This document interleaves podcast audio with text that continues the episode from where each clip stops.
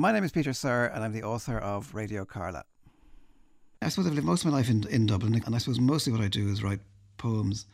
Poetry is kind of weird because poetry is no respecter of routine, and mm. poetry doesn't care how virtuous you are. You know, what time you get up in the morning. It's like if it's not going to come, it's not going to be there. So the poem will come when it's least convenient. So it's the other stuff that takes, you know, where you, if you're writing any kind of novel or any kind of fiction, anything like that, like that, you kind of have to do the thing of sitting on a chair and watching the blinking cursor and and just force yourself to get all the way across to the other side of the page and produce all these words. Poetry just happens really, or doesn't, and most of the time doesn't. So. I lived in I lived in abroad for, for several years after I left college when we went when there was very little alternative. We went to the uh, careers and disappointments officer, as we called him in Trinity College, and, and there was nothing happening here, so we all left, and I ended up for a few years in Holland, and then I spent a couple of years in Italy after that, and then I came back when things were kind of taking off in Ireland in the 90s. Uh, it was kind of culturally pretty exciting, and I ended up coming back and uh, got a job in the Irish Writer Centre as director of that when it started up in, in, in Dublin at the time. And I've, I've published several collections um, of poems with Gallery Press. The most recent w- were the Rooms, which came out last year, and The Thing Is came out before that, and Selected Poems and so on, and I have another one coming out next year. So that's the main thing. I mean, I suppose poetry is the main kind of thing, it's the centre of it. Um, but in a way, I think there's a kind of a short step, or at least not too long a step from poetry to, to radio drama in, in, in a way that they're, they're both intimate kind of forms. They're both kind of about voices in, in, in a room. So kind of I'm drawn to that. I'm drawn to and I'm drawn to hear other people's voices as well. That's the great thing about it. My name is Olwen Fouéré.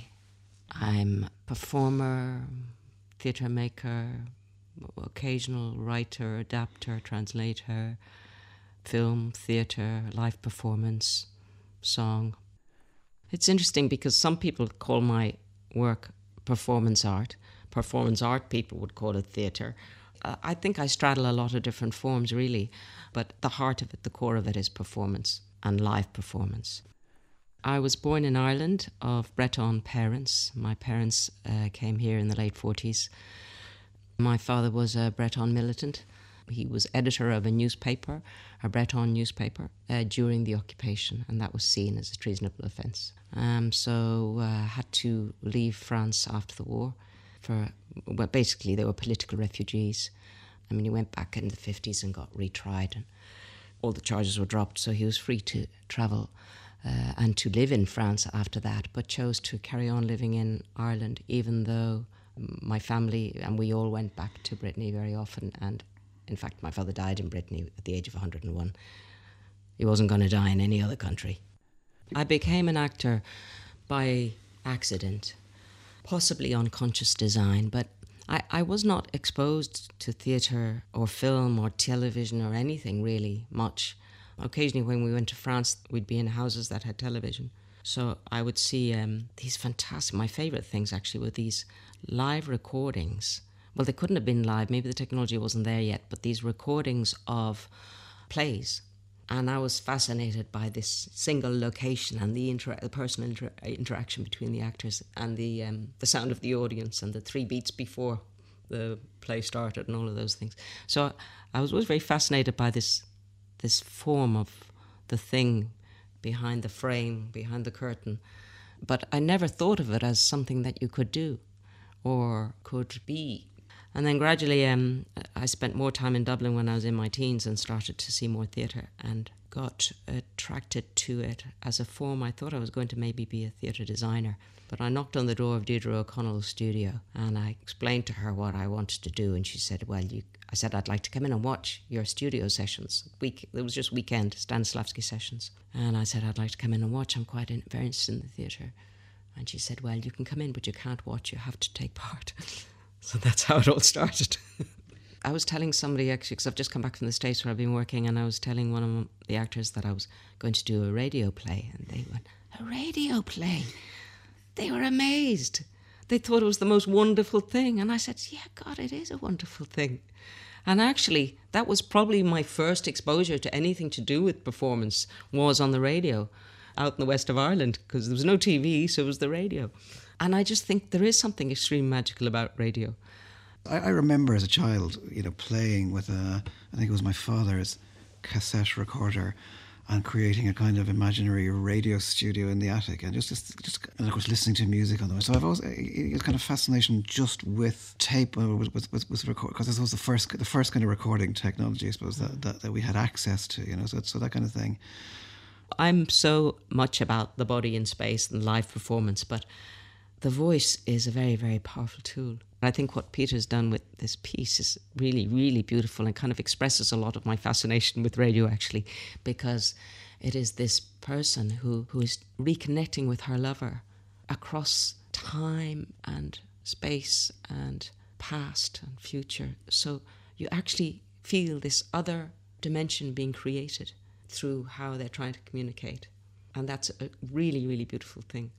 Um, and you know, we were talking about it actually uh, the, yesterday, and somebody was saying, well, you know, Krapp's last tape does that. And I said, no, not the same, because Krapp isn't trying to speak to his lover, you know. And there's something so beautiful about somebody who, you know, speak, speaking back to a, a love that was sounds to me like was definitely the love of her life. I suppose, like anything I write, it started with an image that kind of baffled me for a long time. So I had this image of, of a woman sitting in, in a room in, in a kind of imaginary Nordic country in front of a tape recorder. And so, so, so that image kind of stuck with me for a while. And then I had to um, kind of gradually pull her out of that and discover who she, who she was. And I suppose slowly then it began to emerge from that. And I began to get a picture of, of, of a woman sort of in the grip of a terminal illness, trying to put some order on, on her life and going back into her past and trying to communicate with somebody that she'd had a passionate affair with in her past. And so she decided to try and make a tape. So this, so I had this idea of, of, of the woman in, in the in the room writing a sort of tape recorded letter to, to, to a former lover. That was really the thing. So I mean, if, and essentially, I think it turned out to be a love story.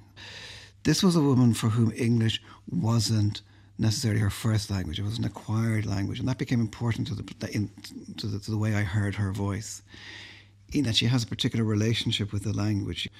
English is quite is kind of familiar yet strange to her at the same time. She's kind of relishing the words as she's kind of speaking them. So that so that was important as, as part of the active communication, if you like and it's you know it's part of the technology that we that, that, we use. We're surrounded by technology. Technology infiltrates every aspect of our lives, so it's kind of it's kind of normal for us to be photographing and recording ourselves all the time, uh, every possible th- um, action and yet it's deeply strange as well. I mean, ima- imagine if somebody said to you, "I want you to put on tape what you think are the you know the most important things," or "I want you to address your wife, your lover, your friend," and, and you know, and you think, what would you actually say to them? What would you actually try and hold on to? What would you try and preserve? I think that's one of the things that interests me about this as well. It was this, it is a love story, but it's also a life story in the sense of here is a woman trying to hold on to to life through through language, through words through this recording that, that she's making. And so the language is part of that kind of slightly, maybe even desperate attempt to, to hold on. Uh, and the sound of the voice. The sound of the voice. The sound yeah, of the, the voice. voice. That's yeah. the, one of the most erotic things, yeah. you know, to be able to hear your lover's voice. Yeah. Like, you know, I've I've phoned to hear the answering machine sometimes. now the answering machines don't exist really anymore. You get a kind of electronic voice.